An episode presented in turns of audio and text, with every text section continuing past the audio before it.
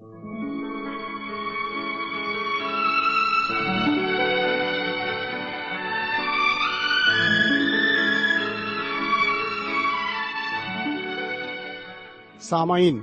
نور الہی پروگرام میں ہم آپ کا خیر مقدم کرتے ہیں۔ ہمارا آداب قبول کریں۔ بفظ خدا تعالی، آپ کلی طور سے بخیر و آسودہ ہوں گے۔ آج سے ہم مقدس بائبل کے پرانے عہد نامے سے سیم النبی کی دوسری کتاب کا مطالعہ شروع کر رہے ہیں۔ یہ کتاب سیم النبی کی پہلی کتاب کا بقیہ حصہ ہے۔ داؤد کی حکومت، یہودا اور اسرائیل سمیت پوری قوم پر حکمرانی کی تاریخ ہے۔ اس کتاب میں داؤد کی لغزش اور گناہوں کے ازالہ سے متعلق ذکر ملتا ہے۔ اور پھر داؤد کی شخصیت خدا پرست اور کامل مومن کی شکل میں دکھتی ہے۔ آئیے خدا کے کلام سے روشناس ہوں اور روحانی تقویت حاصل کریں۔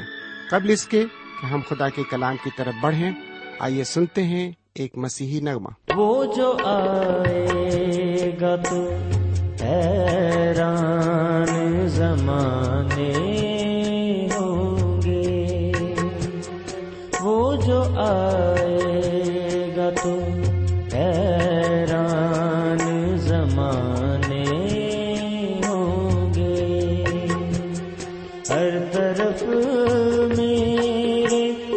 مسیحا کے فسانے ہوں گے۔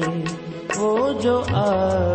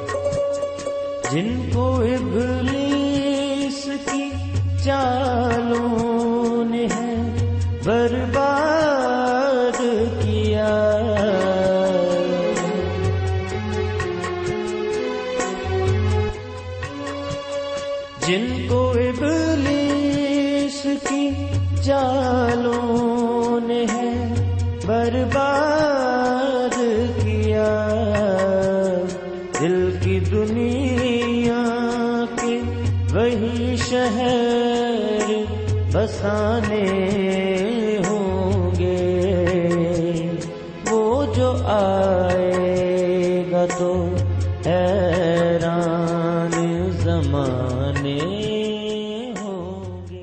خدا کے کلام کو لے کر ایک بار پھر آپ کے درمیان حاضر ہوں۔ سلام قبول فرمائیے۔ امید کرتا ہوں کہ آپ بالکل خیرافیت سے ہوں گے۔ خدا کا شکر ہو کہ میں بھی خدا و تعالی کے فضل و کرم سے بالکل ٹھیک ٹھاک ہوں۔ سمن کہتے ہیں کہ خدا و تعالی کو یاد کرنے سے ہی دنیا کی ہر خوشی اور برکت میسر ہو سکتی ہے۔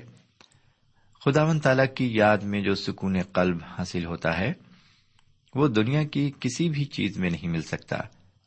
دنیا کی کوئی بھی آرام و شائز کی چیز انسان کو سکون نہیں دے سکتی۔ صرف اور صرف خدا و تعالی کی عبادت میں سکون اور راحت ہے، اطمینان ہے اور خوشی ہے۔ دنیا کی ہر چیز انسان کو خدا و تعالی کی طرف سے ہی حاصل ہوتی ہے، کیونکہ خدا رب العزت کے حکم کے بغیر ایک پتا بھی نہیں ہل سکتا۔ میرے بھائی، انسان کو چاہیے کہ صدقے دلی کے ساتھ خدا و تعالی کی عبادت کرے۔ پھر دیکھیے کہ اس کے دل کو کس قدر سکون میسر آتا ہے۔ تو پھر آئیے، ہم اپنے حسب معمول آج کے سبق کی طرف رجوع ہوں۔ اور سنیں کہ آج کا کلام ہم سے کیا کہتا ہے۔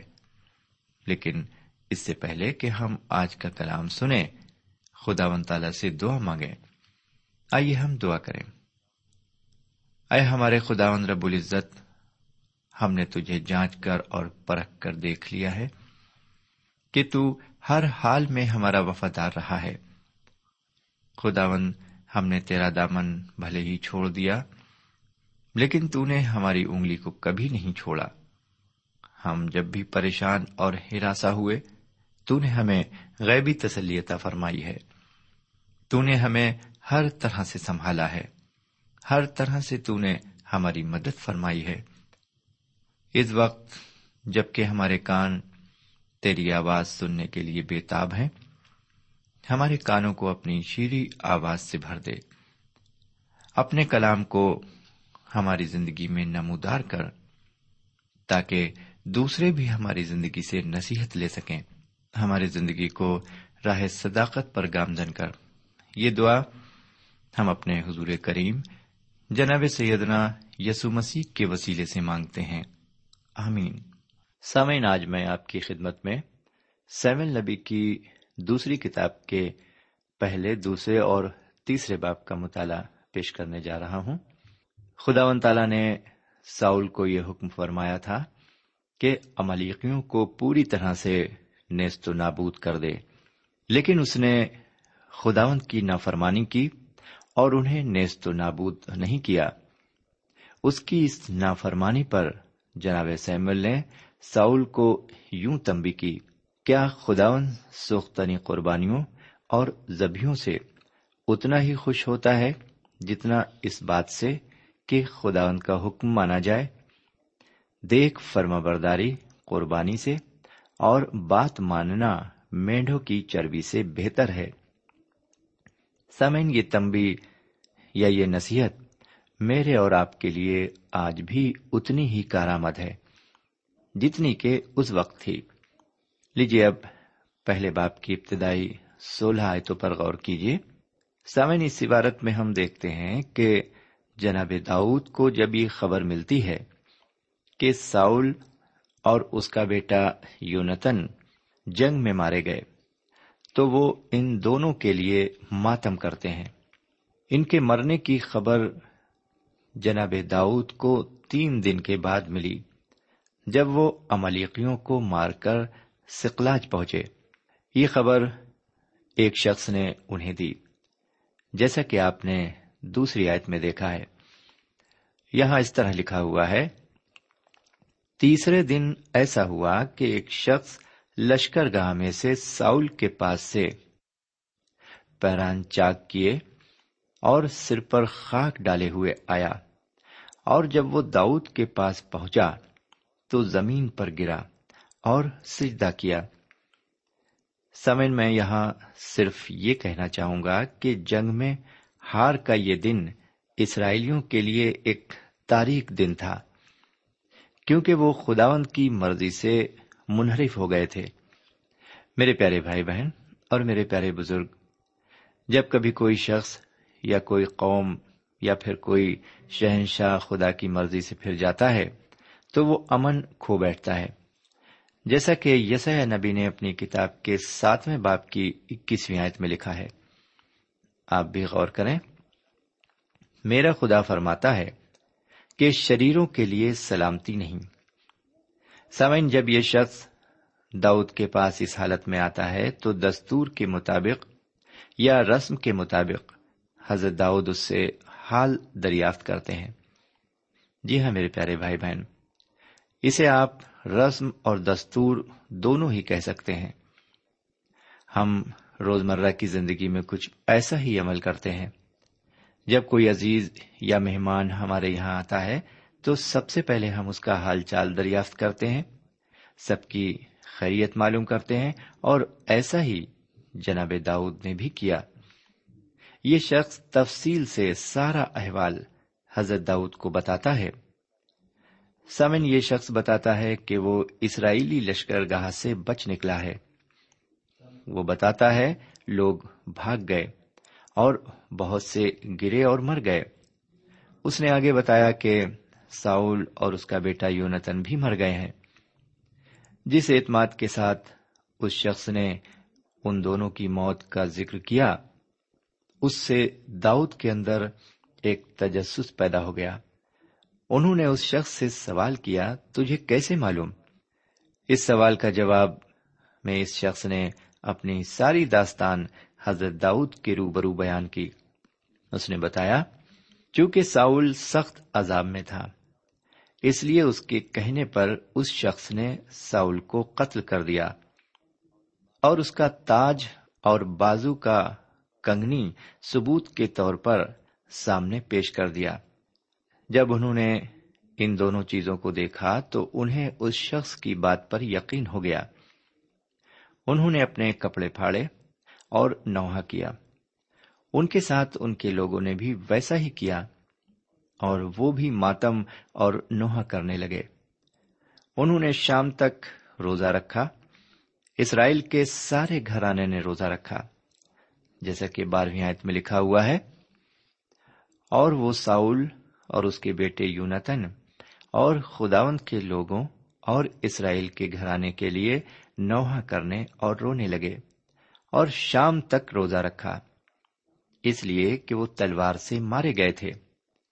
بہرکیف، جناب داؤد ایک بار پھر اس شخص کی طرف مخاطب ہوتے ہیں اور پوچھتے ہیں کہ تو کہاں کا ہے؟ اس شخص نے جواب دیا، میں ایک پردیسی اور املیقی کا بیٹا ہوں۔ سمے نواب کو یقین ہو گیا ہوگا کہ ساؤل کی موت فلسطینوں کے ہاتھ سے نہیں بلکہ املیقی کے ہاتھ سے واقع ہوئی۔ داؤد نے اس شخص سے کہا کہ تو خدا کے ممسو پر ہاتھ اٹھانے سے کیوں نہ ڈرا۔ اور انہوں نے ایک جوان کو بلا کر اسے حکم دیا کہ وہ اسے قتل کر دے۔ کیونکہ اس شخص نے خود اپنا جرم اپنی زبان سے اقبال کر لیا تھا۔ سمین آپ کو یاد ہوگا کہ حضرت داؤد نے ساؤل پر ہاتھ چلانے کی ہمت نہیں کی۔ حالانکہ ان کو کئی موقع ملے۔ اور اگر وہ چاہتے تو بڑی آسانی سے اسے قتل کر سکتے تھے۔ چونکہ خدا نے ہی اسے بادشاہ مقرر کیا تھا، اس لیے وہی اس کے تاج کو چھین سکتا تھا۔ اب مطالعے میں تھوڑا آگے بڑھتے ہیں۔ اور تیرہویں آئے سے لے کر ستائیسویں آئے تک عبارت پر غور کرتے ہیں۔ میرے بھائی، اس عبارت میں ہم دیکھتے ہیں کہ جناب داؤد نے ساؤل اور یونتن کی موت پر مرثیے کے ساتھ ماتم کیا۔ یہ مرثیہ اٹھارہویں آیت سے لے کر ستائیسویں آیت تک قلم بند ہے۔ اس مرثیے کی چند خاص آیتوں پر غور فرمائے میرے بھائی، اس مرثیے میں جناب داؤد نے اپنے غم کا اظہار کیا اور ساؤل کی اور یونتن کی اچھائیوں اور ان کے اوصاف کا ذکر ملتا ہے۔ یہ مرثیہ نظم کی شکل میں بیان کیا گیا ہے۔ سب سے پہلی بات یہ دیکھنے میں آتی ہے کہ ساؤل نے اپنی قوم کی ہر طرح سے مدد کی۔ اس نے جنگ کے لیے ہتھیار بنوائے۔ خاص طور سے تیر اور کمان کا استعمال اس کی فوج میں کیا جاتا تھا۔ اگر ہم اپنے آبا اجداد پر نظر ڈالیں، تو وہ بھی تیر اور کمان کا استعمال بڑے خوبی سے کرتے تھے اور انہیں مہارت حاصل تھی۔ وہ اس کے ذریعے دشمنوں کو آگے بڑھنے سے روک دیتے تھے۔ اس مرثیے کی بیسویں آیت میں کچھ شہروں کا ذکر کیا گیا ہے۔ جات شہر فلسطینوں کی دارالحکومت تھا اور اس قلون غازہ پٹی کے پانچ شہروں میں سے ایک تھا۔ سمن اکیسویں اور بائیسویں آیت پر غور فرمائے اس عبارت سے یہ ظاہر ہوتا ہے کہ ساؤل اور یونتن کوئی بزدل اور ڈرپوک نہیں تھے۔ وہ بہادری سے لڑتے ہوئے مارے گئے۔ لیجیے اب تیئیسویں اور چوبیسویں آیت کو سنیے۔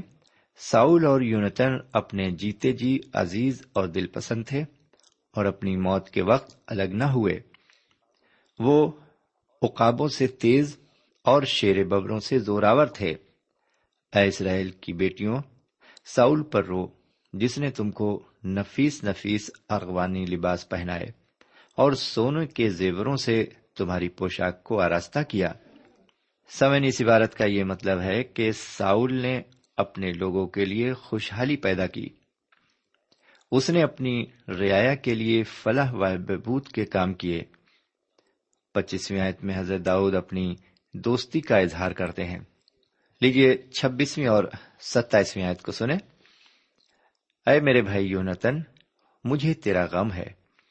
تو مجھ کو بہت ہی مرغوب تھا۔ تیری محبت میرے لیے عجیب تھی۔ عورتوں کی محبت سے بھی زیادہ۔ ہائے زبردست، کیسے کھیت آئے؟ اور جنگ کے ہتھیار نابود ہو گئے۔ سامعین، حضرت داؤد یونتن کے بارے میں یوں فرماتے ہیں، عورتوں کی محبت سے بھی زیادہ۔ انہوں نے ایسا اس لیے فرمایا کہ یونتن کی بہن ان کی بیوی تھی، جو انہیں صرف اس وجہ سے پیار کرتی تھی کہ وہ ایک زبردست سورما تھے۔ بعد میں وہ انہیں دھوکہ دیتی ہے اور ان سے نفرت کرنے لگتی ہے۔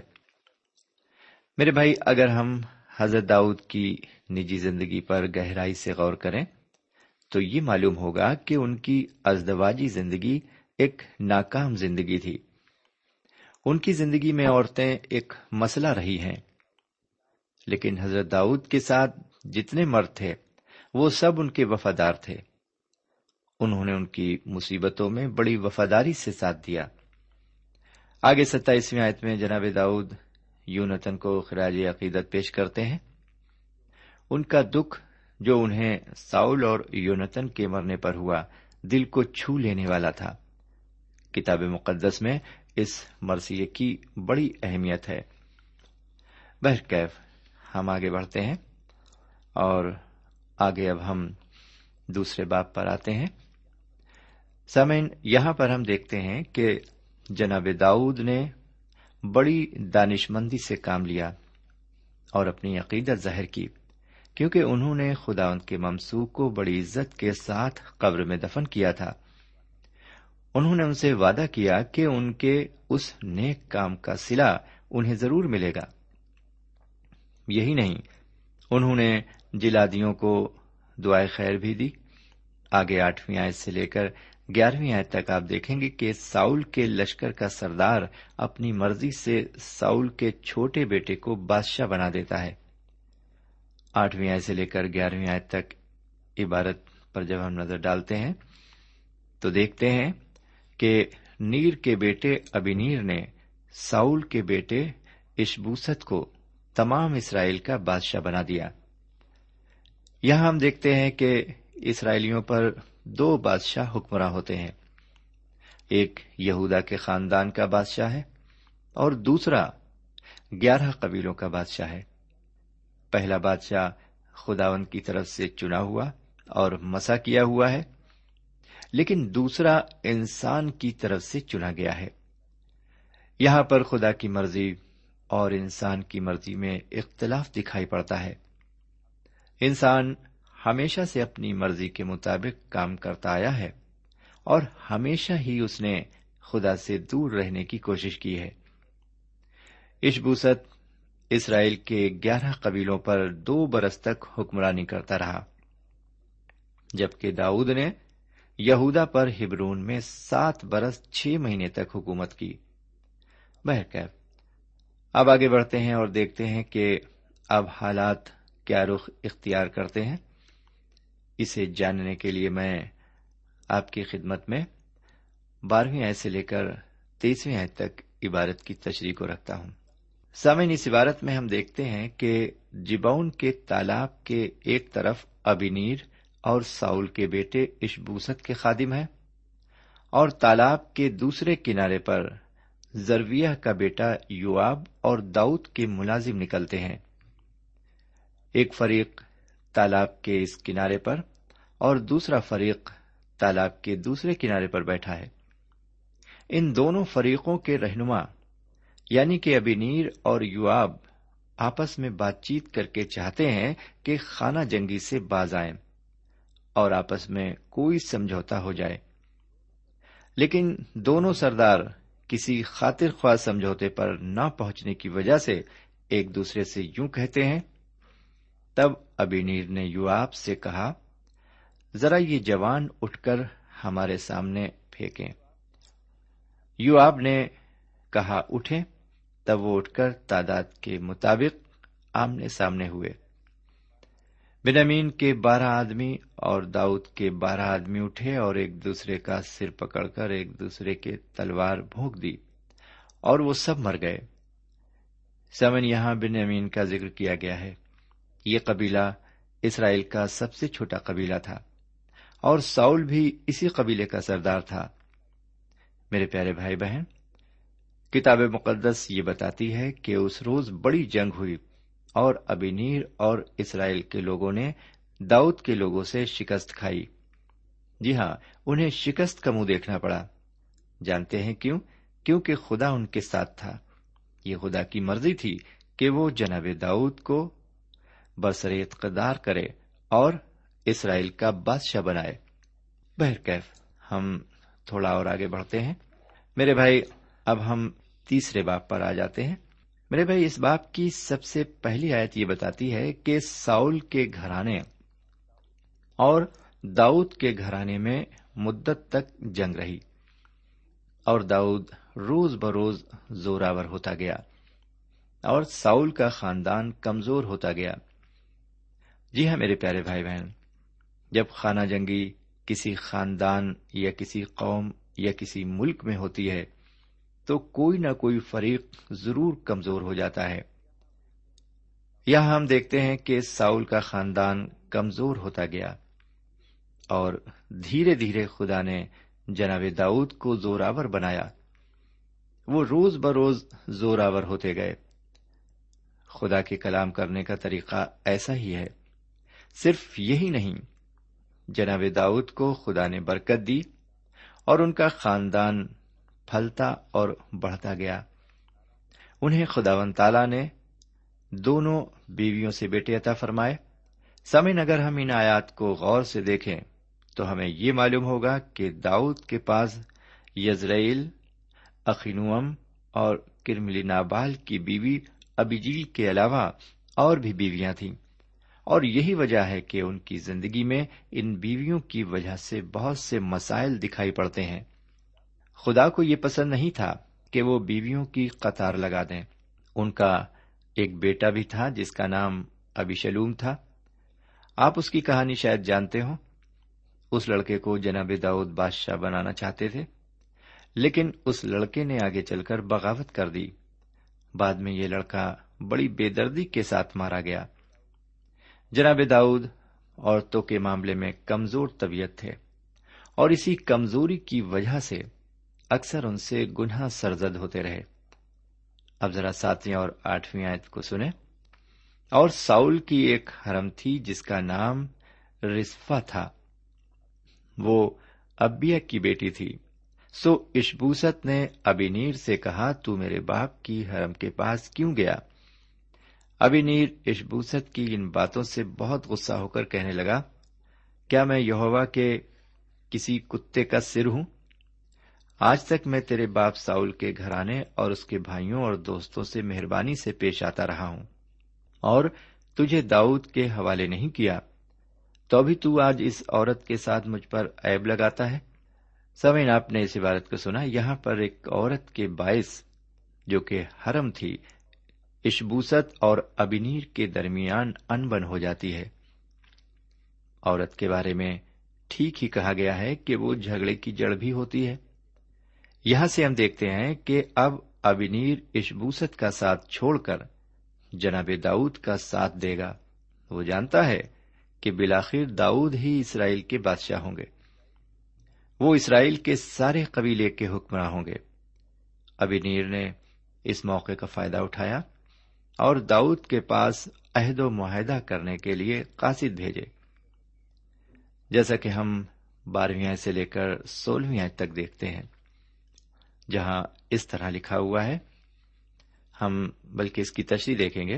سمن یہاں پر حضرت داؤد ابینیر کی پیشکش اس صورت میں ماننے کے لیے تیار ہیں کہ اگر وہ اس کی بیوی میکل کو اپنے ہمراہ لائے اور ان کے حوالے کرے سمن میکل جناب داؤد کی پہلی بیوی تھی۔ اس کو ساؤل نے ان سے لے لیا تھا۔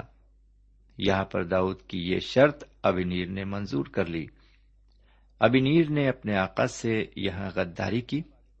سمن اب آگے بڑھتے ہوئے اس باپ کی ستائیسویں آیت میں دیکھتے ہیں کہ ابینیر کو یواب نے قتل کر دیا، کیونکہ اس کے بھائی کا قتل اس نے کیا تھا اور یواب نے اپنے بھائی کے قتل کا بدلہ لیا۔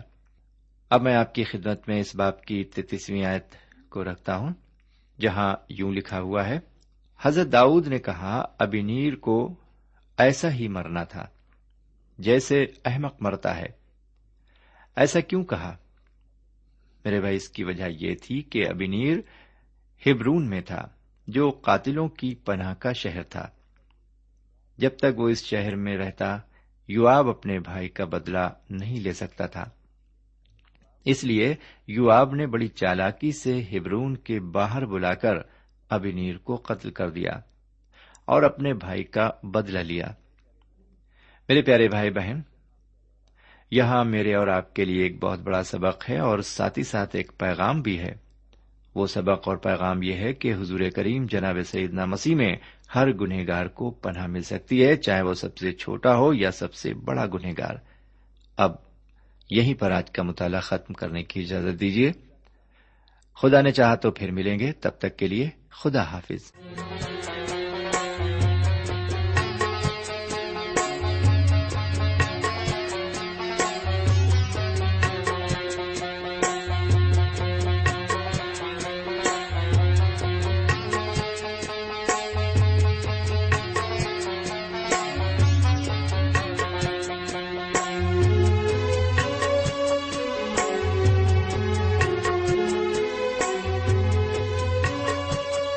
جس نے جان دے کے جہنم سے بچا سامعین، ابھی آپ نے ہمارے ساتھ پرانے عہد نامے سے سیمل نبی کی دوسری کتاب کا مطالعہ کیا۔